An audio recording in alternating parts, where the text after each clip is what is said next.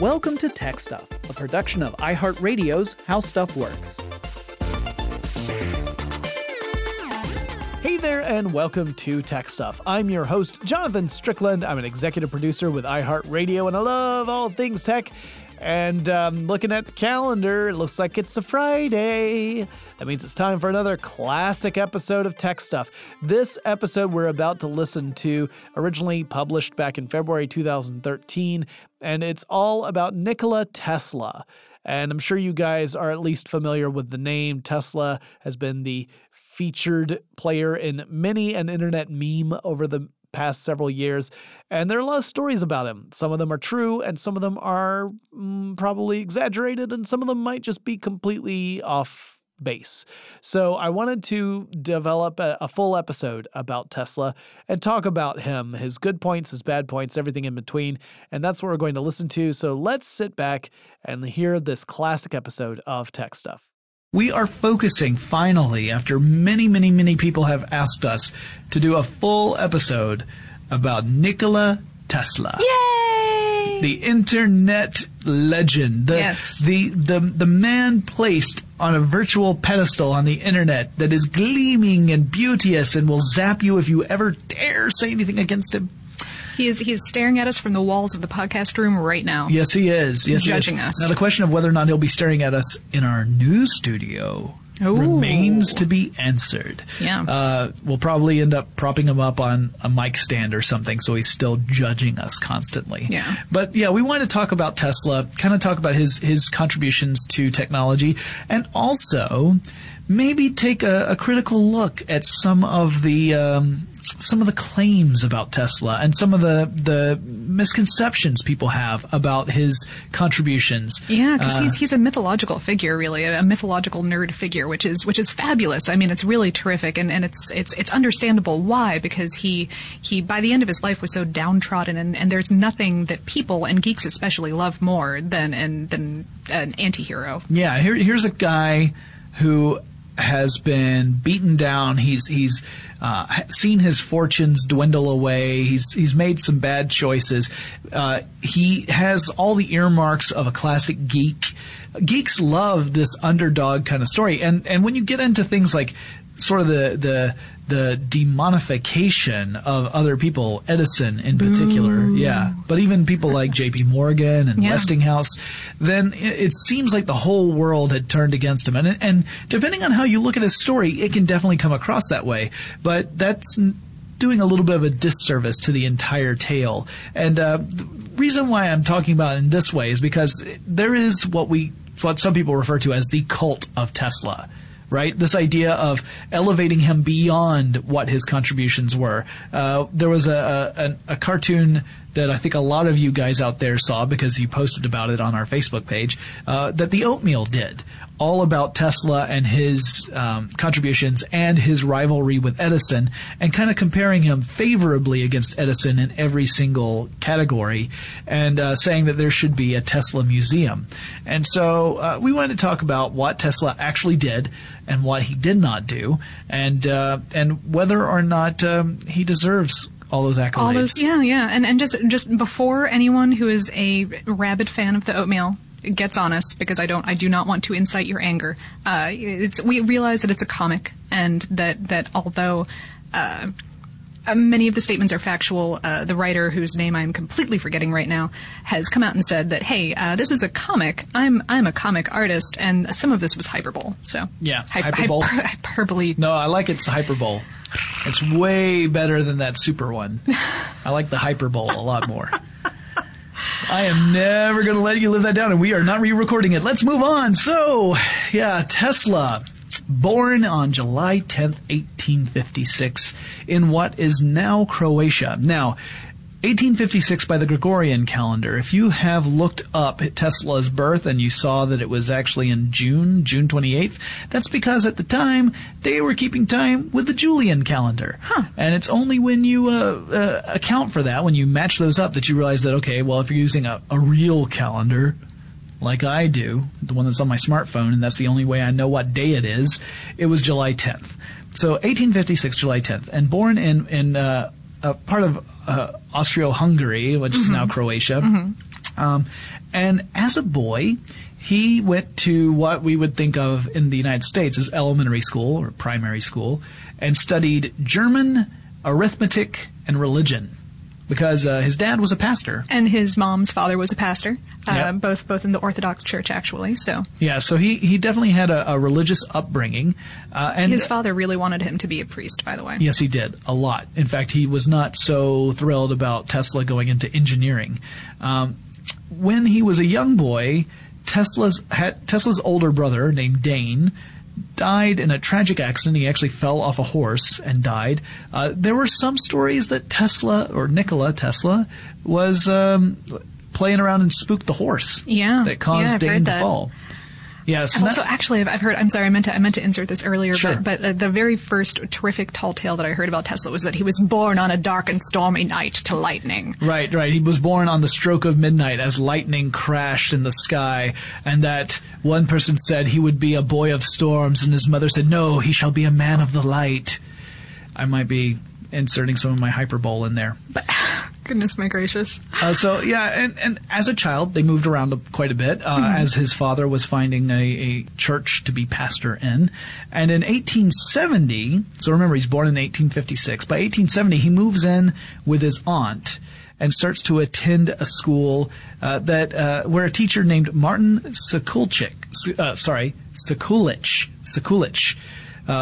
So Martin Sekulich is teaching there, and he's teaching math and physics. And Tesla finds both the professor and the subject matter fascinating, mm-hmm. and he becomes really focused on math and physics. And in fact, he's so focused he graduates a year early. Goodness. So he was certainly a man of genius. He he possessed a genius and an affinity for physics, for math, for engineering that far outstripped most of his contemporaries. Oh yeah, definitely.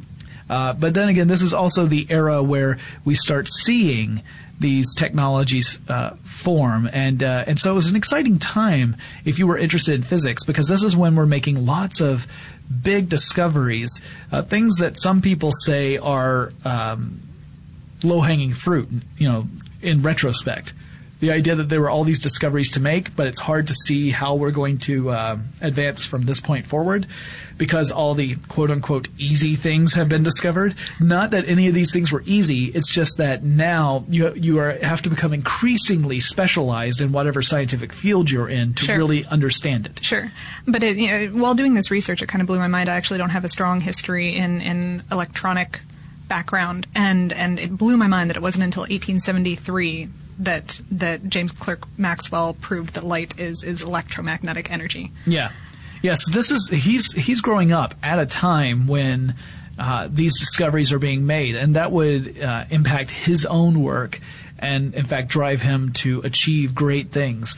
Uh, also, 1873, that was the year he contracted cholera.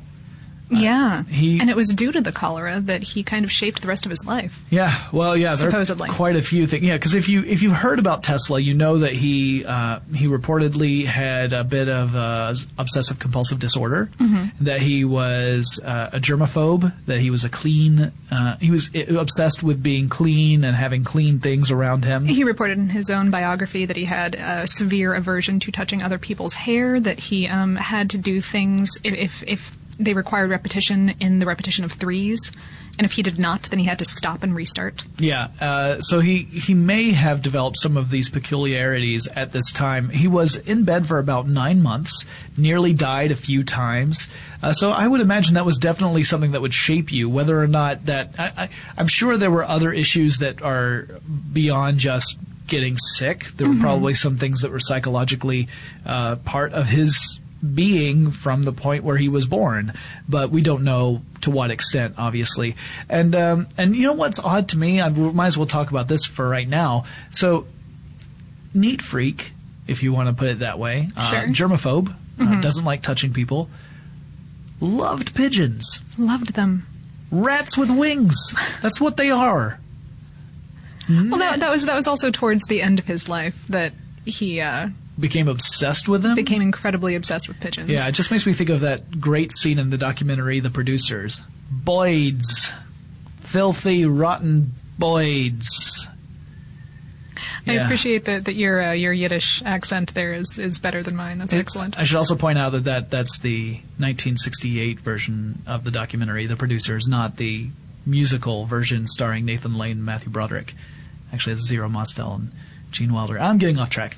Anyway, um, so yeah, so he, he's he's definitely got some interesting personality quirks. Uh, 1874, he starts to move around a little bit, uh, mostly hiding a- out from the army because in that part of the world, in Austria, Austria, Austro-Hungary, look, I can't say that. Uh, we know words good, guys. Yes, we do. Thank, thank goodness we don't speak into a microphone for a living, right? Uh, but back in that time, in that part of the world, army service was required of all young men. There was three years mandatory service. And Tesla was not too keen on doing that. So Right. he kind of, um, he was dodging it a little bit. yeah, he was dodging. That's the best way of putting it. Uh, the next year, 1875, he starts to attend the Austrian Polytechnic School. And he starts off really strong. He, he, he's doing really well in his classes. He understands the concepts. Un- unlike some other some other visionaries, like say Stephen Hawking, he was very good in school. Yep, yep. Also, you know, not not like Einstein or some of the other uh, famous folks who who seem to have trouble in class. Now that that was true for about a year. And then about that second year, things began to take a little bit of a dip because uh, he began to point out uh, shortcomings, or what he thought of as shortcomings, in his professor's understanding of things like electrical engineering, and saying things like, you know, you could build a device that does the same thing without this one component that you are claiming is absolutely necessary for it to work. That furthermore puts off gigantic electrical shocks Right. that are actually pretty dangerous. Like you could do it this way, and then uh, if you mouth off to your professors often enough, you might find yourself in some academic trouble, and that's kind of what Tesla did. He he began to get disillusioned about uh, pursuing studies in an academic setting, and after about a little over three years, he actually dropped out of, of the Polytechnic School. Uh, so he moved to Slovenia in 1878 to work as a draftsman for an engineering firm. But by 1879, the next year, some um, some police officials show up and ask to see his residence papers, Ooh, yeah. which he did not have. So then he was escorted back to his family's home uh, because he didn't have a residence permit for Slovenia. And that same year, his father passes away. Uh, and Tesla uh, starts to a new career as a teacher in the same school that he attended as a boy, but realizes very quickly that's not That's what he not for him. Yeah, he doesn't want to do that. Um, so then the next year, 1880, he moves to Prague. He tries to attend Karl Ferdinand University, but he's unable to understand Greek or Czech, both of which were prerequisites to attend as a student. So instead, he audits classes. Uh, and he begins to work for the Budapest Telephone Exchange and also the Central Telegraph Office. 1880, by the way, was the year that uh, that Thomas Edison unveiled his uh, electric incandescent lamp to the public for the first time. Yep. So that's a good thing to, to keep in mind. There are some big st- things happening at the same time that Tesla's kind of, uh, he, you know, he hasn't really made a name for himself yet. He's been a, a, a very uh, enthusiastic student at times of his life, and he is certainly interested in electronics, or really we should say electricity, Right, right. electronics. At the time, that was not a thing. is too Yeah. early, but electricity and its applications. Um, so he, he does that for a couple of years. In 1882, he joins the Continental Edison Company and begins to work on things like uh, dynamos, which are, well, you've heard us talk about dynamos in our episodes about electromagnets and motors and uh, induction and the reverse of that. So we I won't go into it, but anyway, he starts to work on that. Now this means that he becomes an employee, although you know indirectly and way down the line of Edison. Right. So, yeah, he's uh, sitting there working for uh, the the company of the man who would one day become his greatest rival, according to Arch nemesis. Yeah, They have Dragon Ball style fights in the sky. yeah. They they also would occasionally catch Pokemon, but it was only um, the one that shoots the electricity. I, d- I don't I don't know which one. Oh is. come on, it's Pikachu. I was just I was trying to bait Lauren to see if I could get her to I actually sorry. know that. Dang. Oh, you win this time, Vogelbaum. Uh, so, at this time, he also gets the idea for the AC induction motor, although, asterisk, not necessarily the first person to think about that. Oh, right, right. Uh, supposedly in a vision. Oh, well, supposedly he had these visions. Supposedly he uh, was was very light and audio sensitive, and occasionally, upon uh, looking at one object or having a certain idea, would would get an extremely strong visual perception of of something that he had already seen, or or of.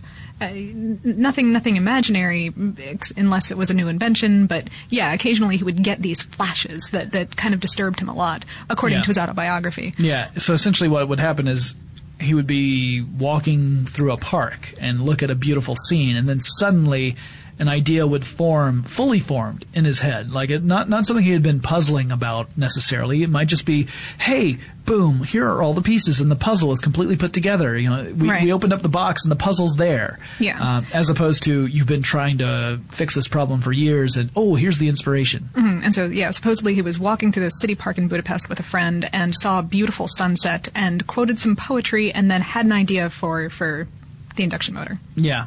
And just drew it in the sand and then kept walking. Yeah, whether or not that's uh, true, it's hard to say because Tesla, as it turns out, was something of a showman. A little bit of an unreliable narr- narrator, I would say. Yeah, unreliable narrator is a very kind way of putting it. Same sort of thing is true of all the the big names at this time because they were the rock stars Oh, of yeah, that of yeah. that era. So Edison, same sort of thing. Edison was a master at at uh, PR.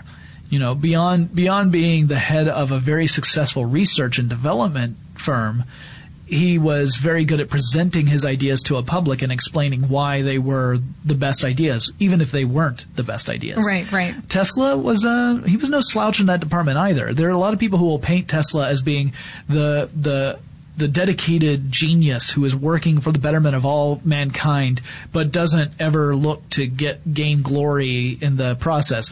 That's not entirely accurate. No, that's that's not. If you've ever seen any of the photographs that, that he took around his equipment, I would say that those are not the mark of someone who's not a showman. I saw this one photograph. He looked just like David Bowie.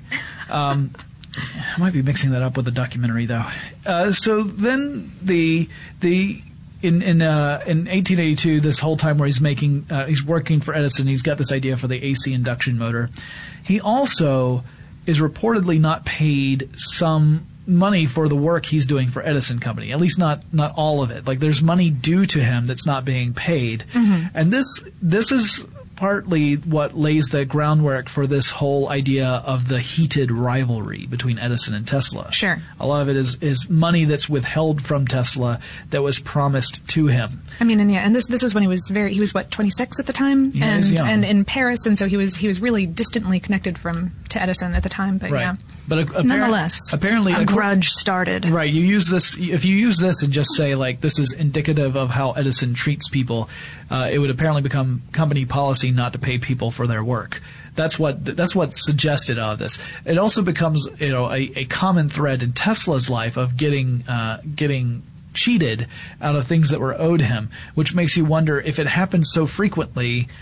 Why is that? Is it all due to was it just that he only worked with corrupt individuals and companies or was it that there was something else going on here besides that part of the story i have no doubt that tesla was really cheated out of many of the things he he deserved i'm not sure that he was cheated out of everything that is attributed as being something Right, he right. deserved um, but then we'll get into that again Yeah, yeah. uh, 1884, he makes the big move from Europe to America. He he had basically no money at the time, from what I understand. Well, he definitely had no money by the time he got there. um, yeah, it took a little longer for him to get there than he had anticipated. According to one timeline I read, the ship he was on, this is just Tesla's luck, right? The ship he was on had a mutiny aboard the ship. oh my goodness, I did and- not read about this. And supposedly, Tesla himself was nearly thrown overboard. Wow. Probably for being a witch. that that last part is just me guessing. I didn't have any reason. I didn't have. There was no reason given as to why Tesla would have been thrown overboard. So I'm just inventing one. But no, apparently he, the ship he was on uh, had a mutiny aboard it. Uh, he ended up getting to New York way later than when he expected, and according to some reports, had four cents in his pocket. Now, also, depending upon whom you ask, he either immediately went to work for Edison, as in got off the boat, filed Mm, the went into the office, yeah. went into the office, or he started the next day. That seems to be the two stories. Either way, I think that's pretty remarkable. Um, and uh, and he works for Edison, and he's helping them with their systems. Uh, s- supposedly, again, he started to suggest to Edison that they switch to an alternating current model as opposed to direct current, and Edison Right. was very much against that idea. So then in 1885, Tesla forms the Tesla Electric Light Company. Uh, an investor group actually asks him if he will work on an arc lighting system, and he agrees to do it. And then is later forced out of his own company with nothing to show for it. Was was that all? I mean, because he, he started the company because he had been uh, he had quit Edison's, correct? Yeah, essentially that same year he resigns from the Edison company, and some say the reason he did that was because, again, here's another story of Tesla getting cheated. Mm-hmm. That Edison had promised Tesla a a, a- a princely sum of mm-hmm. fifty thousand dollars for a particular project, mm-hmm. and when Tesla completed the project. Again, supposedly with flying colors and beyond all expectations, Edison then said, haha, you don't understand American humor, I'm not giving you any money. And then Tesla resigns, even though Edison supposedly at that point offered an enormous raise to keep Tesla there. This makes Edison look like the biggest jerk on the face of the planet. I mean, I can't imagine my boss coming up to me and saying, Hey, you know, when I told you you were going to make $50,000 if you did this thing and then you did that thing you did it really well, well, you're not going to get any money. Oh, you want to leave? I'll raise your salary. That just, like, what kind of crazy person does that? Yeah, it doesn't it doesn't sound. I mean, I, you know, it, it could. I cert. I I never met Edison. Did did you meet him? You're very old. Uh-huh. Tesla then claimed that he spent the next year making money by digging ditches. So the, again, a great, great story if you're looking at his life in the terms of like a, a tragic tale. You know, here you have this genius who Incredible super genius. the man who will one day light up the United States with his alternating current power grid, making money scraping by by digging ditches. Yeah. Um, again, a lot of this comes from Tesla himself, and whether or not all of it is true it remains part of uh, myth. You know, Yeah, I, yeah. I don't doubt that. I don't doubt there were some bad business dealings. I'm sure that was the case, and I don't doubt he had some hard times. And maybe he did make his living for a full year being a, a you know digging ditches, and that was the only thing he could do. But it it sounds more. It sounds like melodrama. I but sometimes life works like that. Sometimes Sure. that's the sometimes that's the truth. Stranger Things. But anyway, uh, uh, then uh, by by 1887, so you know 1886, digging ditches. We don't need to go into any Mm-hmm. Yeah, detail no, there. That's, that's- that's it. Well, I mean, meanwhile, in 1886, actually, it's interesting. Uh, Westinghouse Electric had developed a transformer for commercial use. Yeah. So that's another thing we should mention is that uh, one of the reasons Tesla was really pushing for this alternating current thing with Edison is that back in Europe, that's what they were using. AC was that's that's the route they took. They Mm-hmm. Yeah, didn't yeah. they didn't go down the direct current route at all. They went with alternating current, and uh, that becomes important when we start talking about the myths of uh, of Tesla as well in a little bit. Oh, Right, yeah. The, the U.S. was so embroiled in DC current. Uh, the, the, the name the Brooklyn Dodgers actually comes because they were using direct current power lines that were kind of haphazardly strung across the city, and, and Brooklynites had to dodge these lines so often that their team was thus named The Brooklyn, the Dodgers. Brooklyn Dodgers. Whereas the New York Giants were called that because they came from a race of mythical creatures that lived up. Gi- okay, no, I, I just wanted to show off that I knew something too, but I don't really know anything. No. 1887. After the ditch digging has finished, Tesla begins to work with investors again, and he establishes a lab at 89 Liberty Street in New York. And then the Just a few blocks away from Edison's, yeah. yeah. And the next year, he starts to talk about AC motors and transformers for the American Institute of Electrical Engineers, now known as the IEEE, or as I always prefer to re- call them, IE. That one's for all you engineers out there. Uh, and he also agrees to start selling patents to George Westinghouse. So even though, you know, Lauren, like Lauren was saying, in 1886, you already had Westinghouse working on transformers and alternating current. That was before Tesla had even started to work for Westinghouse. Right, right. Uh, that that's something to keep in mind as well. So, 1889, he establishes a new lab on Grand Street in New York. There's a lot of labs. He had a lot of labs spread out throughout New York. He also lived in hotels mostly. Did he even then? Yeah, mostly toward the end of his life, but yeah, early on he was living in a lot of hotels as well. I think he also joked about about how his his hours, especially when he was working in Edison's lab, were from like 10 in the morning until 5:30 a.m. the next day. Yeah. And and so that a lot of his sleeping, A wasn't really sleeping and B was probably under his desk. Right, right. I can identify with that. Uh, in 1890, he begins to experiment with wireless power and fluorescent and neon lighting, as well as uh, X-rays. Although at the time he isn't sure exactly what they are, he was Well, calling no them shadow sure. pictures. Yeah, this was before uh, uh, Wilhelm Röntgen had uh, really established what X-rays were and what they could do. So Tesla was one of the people uh, who was observing the the phenomena of X-rays early, early on. Yeah, there were a few other people at the time who were working with them, but yeah. Yeah, yeah. In fact, that'll go into the myths as well. Mm-hmm. But uh, then in 1891, he becomes an American citizen. Also, I believe patented the Tesla coil. There you go. An interesting thing. Uh, in 1892, his mother passes away. Uh, that same year, he becomes the vice president of the AIEEE, uh, which is even it's AIE, I guess is how I would say that. Uh, and he becomes famous worldwide for his lectures on alternating current. So at this point, he's on the lecture circuit. I mean, he's he's going from city to city. You know, he stopped in places like uh, Chicago and New York, uh, London, Paris.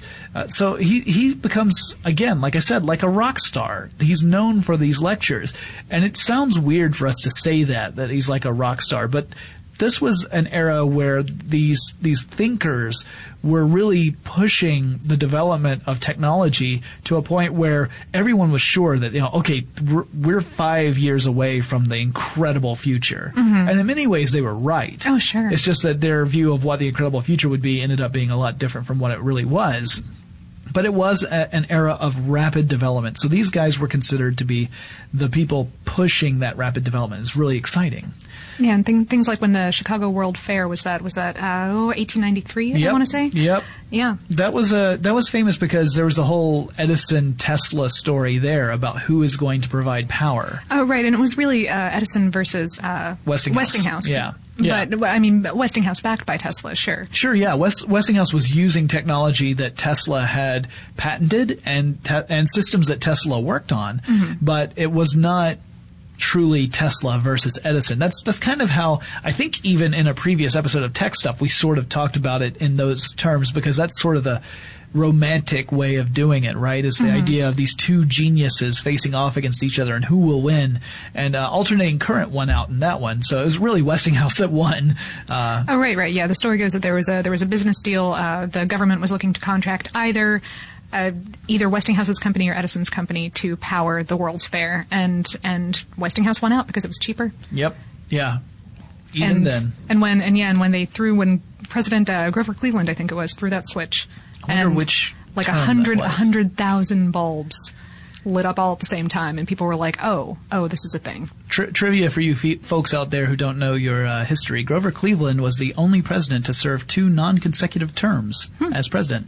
He was president, then he wasn't president, then he was president again. Huh. Yes, he also liked the song "Funky Cold Medina." Uh, 1895.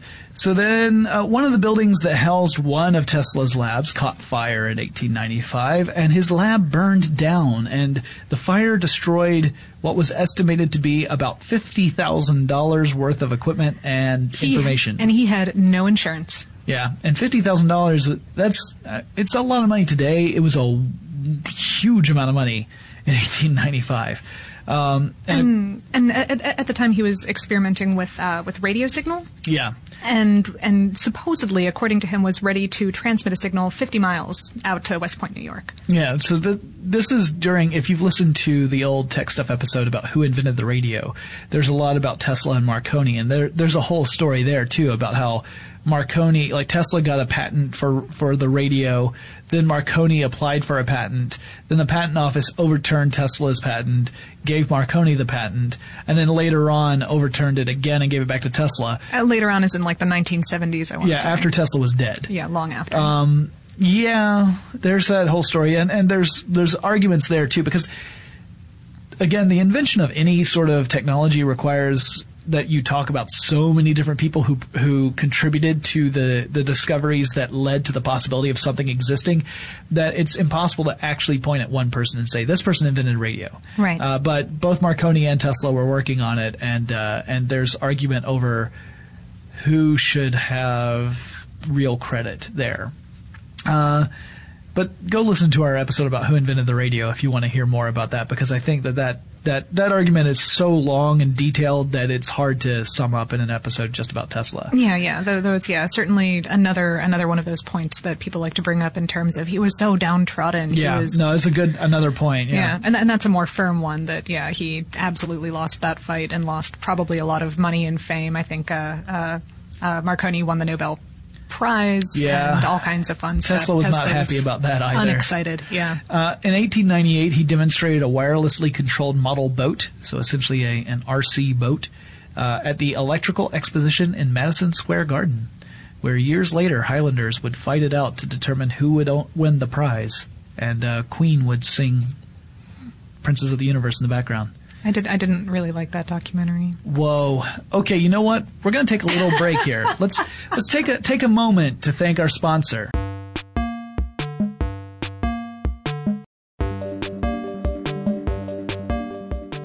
And now back to our show.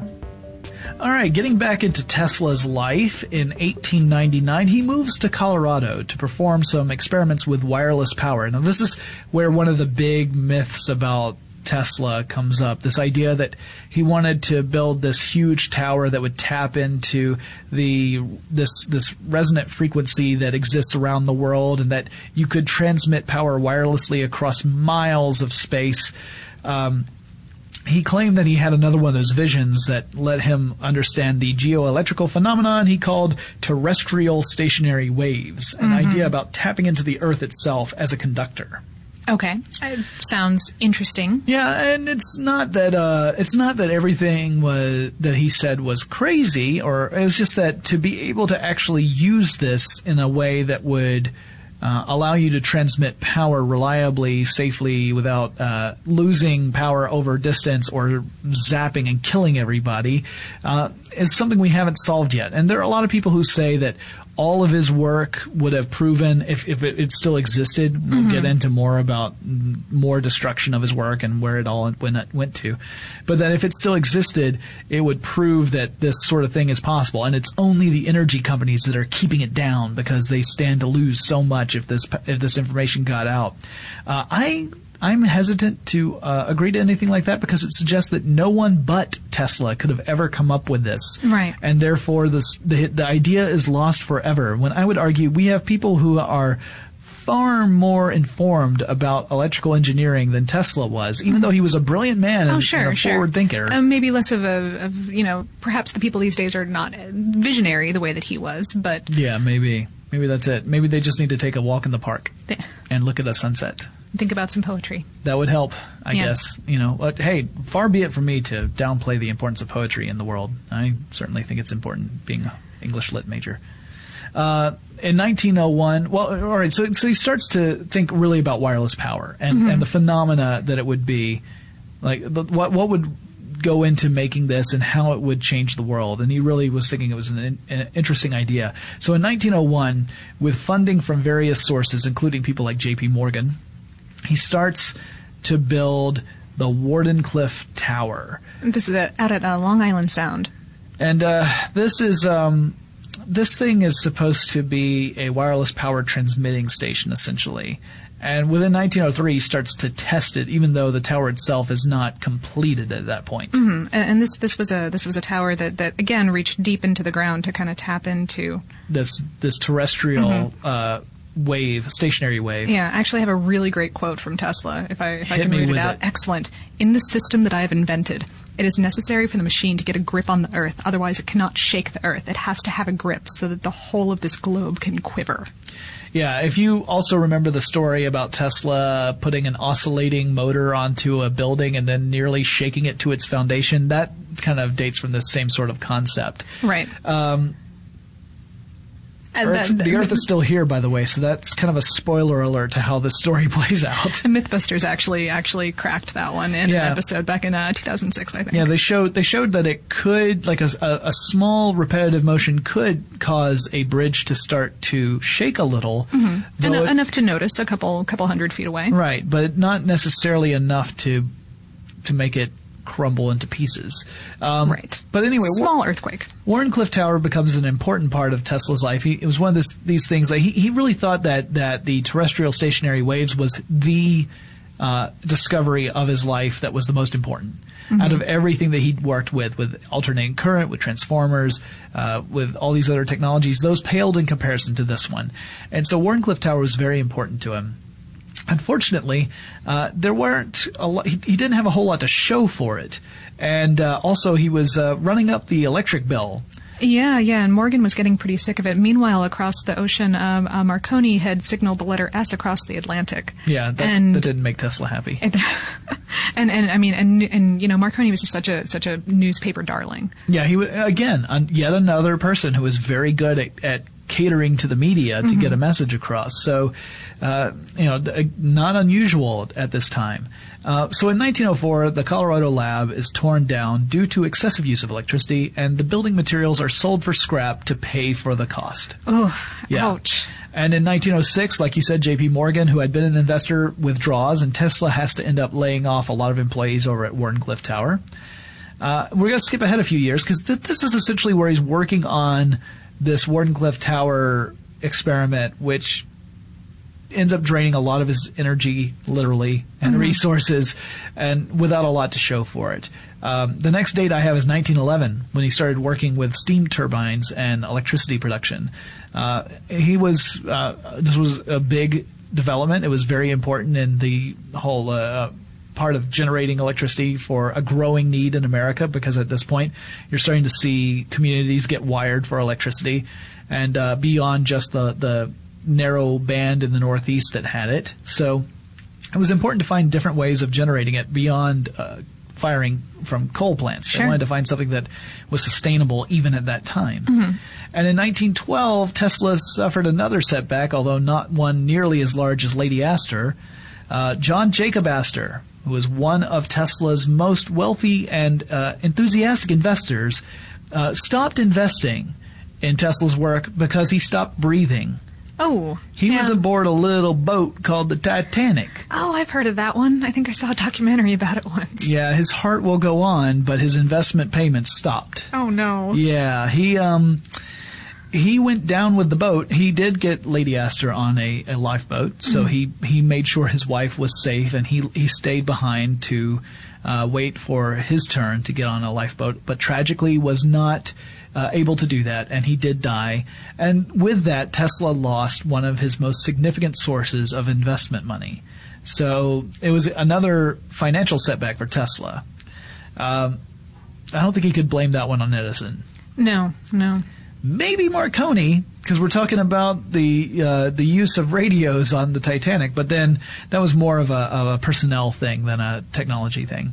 Uh, 1915, Tesla and Edison are both listed as being uh, uh, considered for a Nobel Prize Ah. and that they would be co-recipients of the Nobel Prize. When the Nobel Prizes are announced, the prize goes to two people. Mm-hmm. That would be William Henry Bragg and his son. Now, the Nobel Committee admitted that Edison and Tesla were under consideration for the Nobel Prize, but they did not say any more than that. What has come up since then as the rumor, the, which is gospel in some corners of the internet, that the reason why Tesla and Edison did not receive the Nobel Prize together is because they'd rather be caught dead than to share a prize with the other man. That's a that's a good myth. Yeah, that the rivalry was so great that they would both refuse a Nobel Prize rather than have to share it with the other. That's pretty amazing. Uh, and it may be true. That when I say rumor, I don't mean that it's fake or false or a lie. I just mean that we don't know for sure. Sure, sure. Uh, other people probably do, but I don't. 1916, Tesla declares bankruptcy. He did not uh, pass go or collect $200. No. Yeah, no. You know, it was just not a good year for him. Uh, in 1917, he ended up proposing what would, uh, depending upon whom you ask. Okay, people. Some people will say in 1917. Tesla predicted radar. Radar. Yeah, that he was the guy who came up with radar, but the, the government turned him down. The Navy board said that they would not invest in such a technology. By the way, the person uh, from private industry who was on the Navy board, Edison. Well, he was, uh, from, from what I understand about the story, uh, Tesla had proposed this this way of finding ships underwater. Yeah, th- that's the problem, right? So the more you look into it, the more you realize it's not radar he's talking about, not in the sense that we use it today. Well, he, he was talking about radar, but it was not really the best system for finding ships underwater, and so therefore, when the, the government, when the Navy didn't didn't really give him the go ahead, it wasn't because radar is dumb, or that Tesla is dumb. It was because it wasn't the right technology for the application. Yeah. What Tesla did not take into account was he, he wanted to use tightly controlled electric beams of, of energy to zap them into the water to reflect off the surfaces of submarines, detect that, those reflections, and the information would be displayed back in a fluorescent display. Mm-hmm. Which sounds great, except for the problem is that these beams would attenuate underwater, and so you would not get accurate representations of what you were looking at. You wouldn't. Uh, you couldn't be sure that you know you could be pointing it directly at a submarine and miss it because of this attenuation problem. And so it just isn't practical for the use that Tesla was suggesting it. And, uh, and so that shows that Tesla had a misunderstanding either of the physics of water or the technology itself. Either way, it wasn't truly radar. It's not exactly the same thing that radar is. And it was not being used in the way that radar ultimately would be used. So while some people claim that he, he invented radar, that's being a little generous. Uh, 19th, uh, we just busted a myth, and I had I apologize because I haven't gotten to that section yet. Oh no! But that's okay. That's one less for us to worry about when we get there. Uh, in 1934, Wait, I, actually, if, if we can if we can step back just a second. Oh. sure, yes, uh, let, us please. in in 1919, he published an autobiography uh, called My Inventions. Uh, that was published in six parts in the Electrical Experimenter magazine, and Yeah. this is important because uh, it is one of the main sources of information about Tesla's life. which is why you have to take everything with a grain of salt because he was a bit of a self-promoter. So Yes. there's not I'm not saying that Tesla was lying in his autobiography. What I'm saying is you just have to take into consideration the possibility that he may have exaggerated some facts. Yes. Uh, not that he was purposefully trying to mislead people, but that when you become a self-promoter, that that can happen. Even if you don't mean it to happen, it can happen, which is kind of crazy that you're just, you, you know, in your mind, you're like, this is totally how it happened. And then anyone else is like, uh, dude, I was there. And that totally is not how it happened. Like, Jonathan, you've never beheaded anyone in the cold blood of a fight. Not in the cold blood of a fight. Uh, 1934, the New York Times publishes an article about Tesla's death ray. Death beam. Yeah, this was um, Tesla said that he had come up with an idea that would allow uh, governments to build a, a device capable of emitting uh, a beam of energy that could bring down a fleet of 10,000 enemy planes at a distance of 250 miles.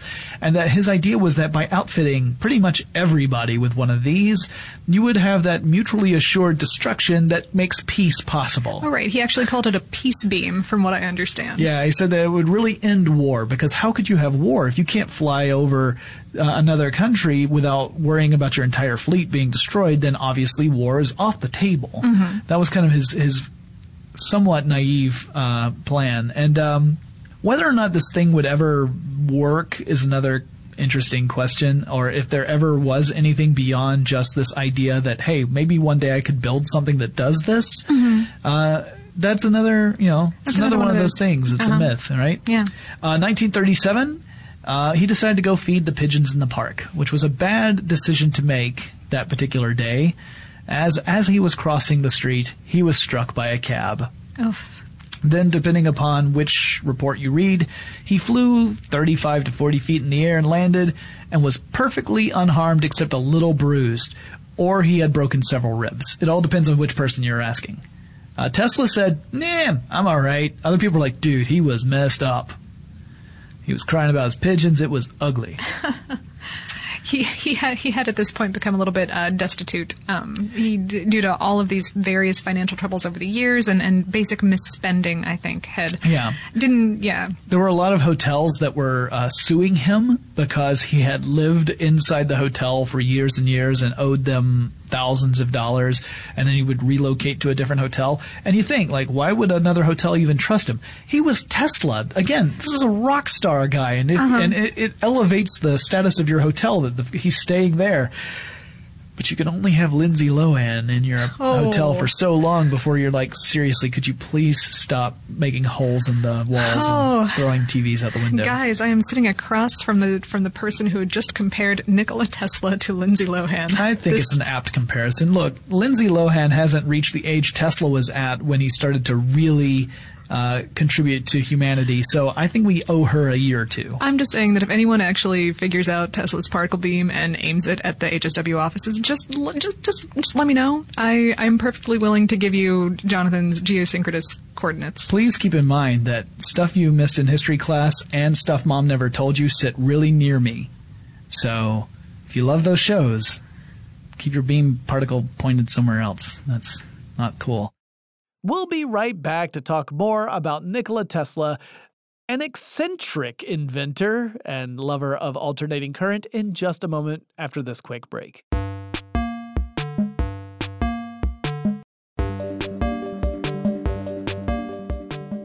January 7th, 1943 was a bad day for Tesla because that's the day he passed on. He was 86 years old.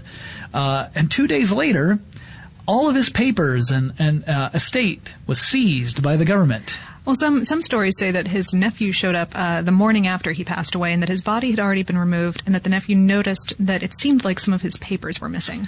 Yeah, th- this is where one of those stories pops up. Uh, in fact, now that we've had Tesla shuffle off the Mortal and Tesla coil, Oh no! Thank you. I've been Oh, waiting to use that one. Uh, we can talk a little bit about this this idea. So there are a lot of rumors out there. One of the big rumors is that the FBI seized all of Tesla's papers and um, did so in an effort to uh, to use them for various nefarious purposes for the United States government. Now, keep in mind, this is 1943. World War II is a thing. And so there is a genuine concern that information that has scientific significance could fall into the hands of other nations and give uh, give other other na- nations a lot of advantages over the United States. And so it was very important to guard whatever advantages you had against that. Absolutely, and also, I mean, remember that, that Tesla was a Serbian American. Yep. Um, as as such, the uh, uh, from from from what we can discern of fact, it was actually the Department of Justice Alien Property Custodian Office that temporarily seized his papers. Right. So it was not the FBI. It was the Department of Justice. And the FBI still uh, they, they've got like a like a top ten myths on, on the internet. Yeah, and that's and number ten. yeah, number ten is is that we took Tesla's papers like guys. They're like, guys, we didn't, we didn't. for reals, yo. We didn't grab those. And actually, I, I looked into it, and it wouldn't be until.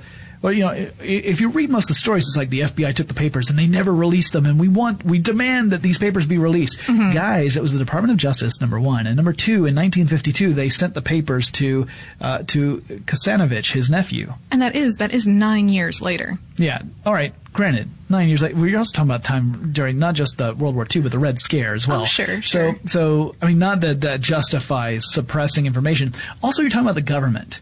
so it may very well be that there wasn't any intentional um, slowness on the part of the government. That's just the way the government works. Right. But it, I don't know. I honestly yeah. don't know. What I do know is they did release the estate and the papers. And back to, Yugoslavia to uh, to his nephew. That Yeah. They wound up in a in a museum devoted Yes. to Tesla out there. So if you wanted, to, if you're one of the people demanding that there's a Tesla museum, good news, there is. You just have to go to Europe Mm-hmm. to, to see it. Uh, also, supposedly after World War II was over, copies of his papers um, were sent out to one of the Air Force bases, and Project Nick was a thing that was heavily funded, and then the papers disappeared, never to be seen again. Yeah, there are a lot of conspiracy theories here. There, uh, there was one one person posted on Facebook when I mentioned that we were going to be covering Tesla today. So, are you going to talk about how they used a lot of his work in the developments of stuff in Area 51? And the answer to that is no, because there's no real documentation of that. Right. Um, there's actually quite a bit of information about what went on at Area 51. It's stuff that was top secret at the time.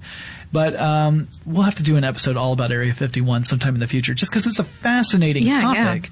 But it's all about you know developing things like stealth technology and various Mm-hmm. kinds of test uh, te- prototypes for the Air Force or for the Army. Uh, but it but nothing like the Tesla Death Ray. At least nothing that shows up in any real record. Mm-hmm. And I would argue that the reason why it doesn't show up on a real record is probably because it didn't exist. Um, the, my second choice would be it didn't work, and so there was no point in writing Yeah. more about it. I don't think we would still be debating whether or not it exists if it actually did exist because someone would have come forward by now. Or, Probably, Or would have zapped somebody. Although there there is uh, stuff they don't want you to know did a did an episode a couple years ago on this. You Yeah, can you can go check that out on YouTube. that's true. I'll You post can. a link to it. Oh, Bolin.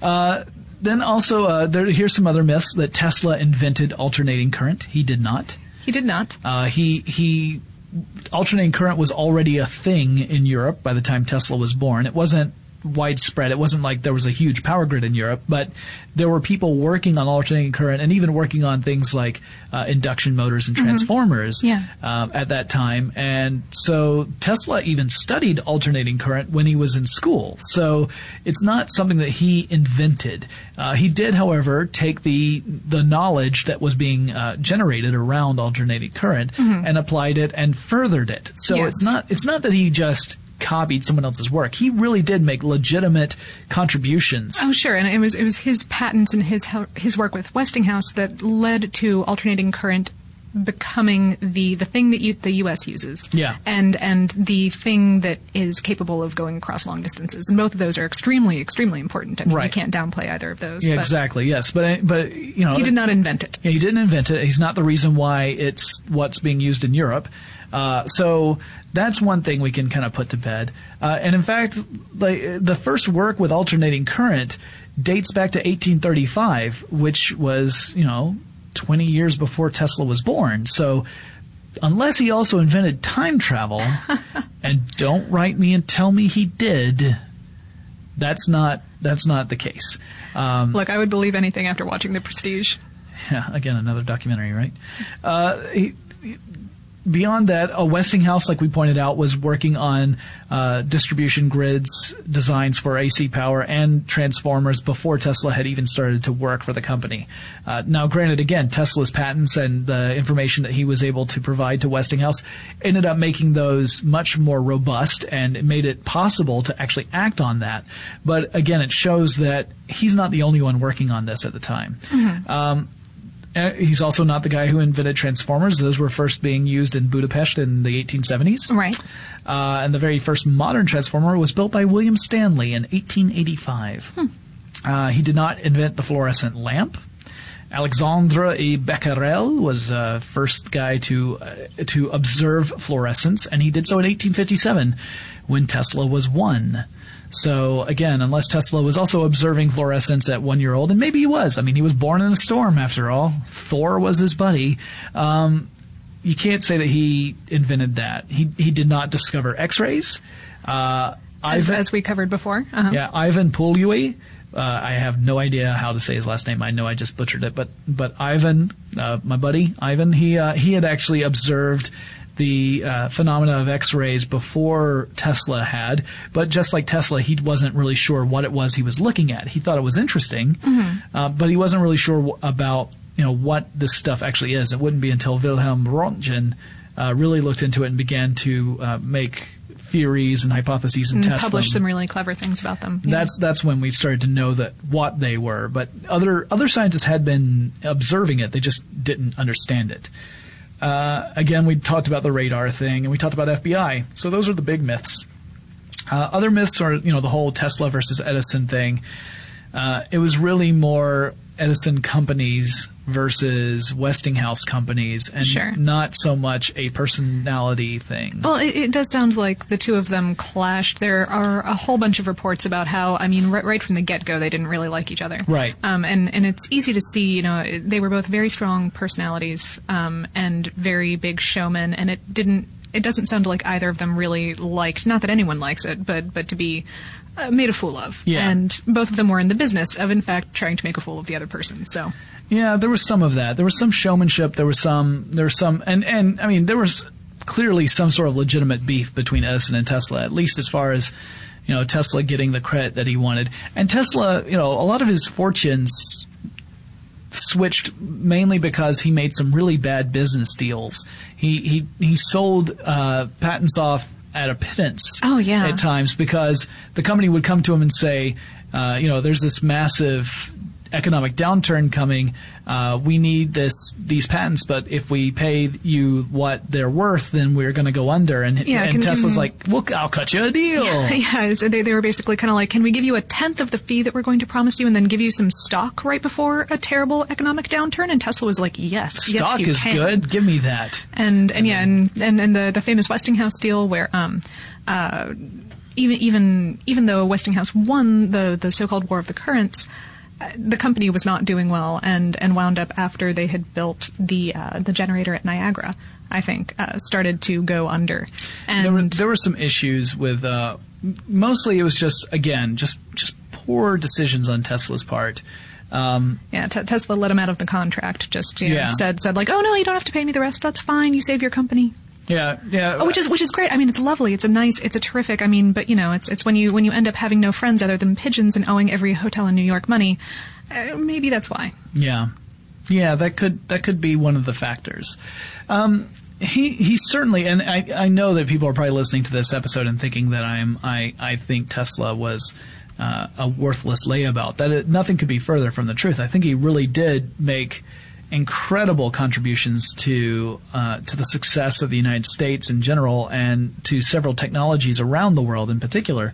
But it's also important not to overstate his contributions and to understand Especially that at the expense of other very important inventors and, Right. and minds and works. it's a disservice to everyone else who worked on these same things and helped make them a possible uh, a, a a reality really in our lives and and you know you got to also pay attention to some of the crazier ideas like the death ray The death ray, yeah. or or being able to move the entire earth with uh, putting essentially a wire around it and tapping into the the frequency that it generates which hey maybe that is possible it's just not practical Right, yeah, that's I, and I think that that's a problem with a lot of his latter theories is they they were not particularly practical. yeah yeah so He was also, I mean, there, there's stories about him having a couple of nervous breakdowns at various times in his life. I, I think that he was uh, probably not necessarily mentally well Yeah. for a great deal of his existence. I agree. I agree. I think he probably had quite a few uh, uh, issues to work through. and that, I mean, you know, con- considering how well we treat those kind of people today, it is easy to see how at the turn of the century he was not particularly given the chances that he needed. And ladies and gentlemen, that wraps up our conversation, our, our, our classic episode of tech stuff about Nikola Tesla. And believe it or not, I really admire Tesla a lot. I mean, truly was a genius, a, a, a, true genius, and someone who had been wronged quite a bit throughout his life. But that being said, I don't necessarily think everything he thought of was absolutely brilliant. I don't go quite that far. So uh, I hope you guys enjoyed this classic episode. If you have any suggestions for future topics for tech stuff, send me a message on social media. You can find me on Facebook or on Twitter with the handle TechStuffHSW, and I'll talk to you again really soon. Tech Stuff is a production of iHeartRadio's How Stuff Works. For more podcasts from iHeartRadio, visit the iHeartRadio app, Apple Podcasts, or wherever you listen to your favorite shows.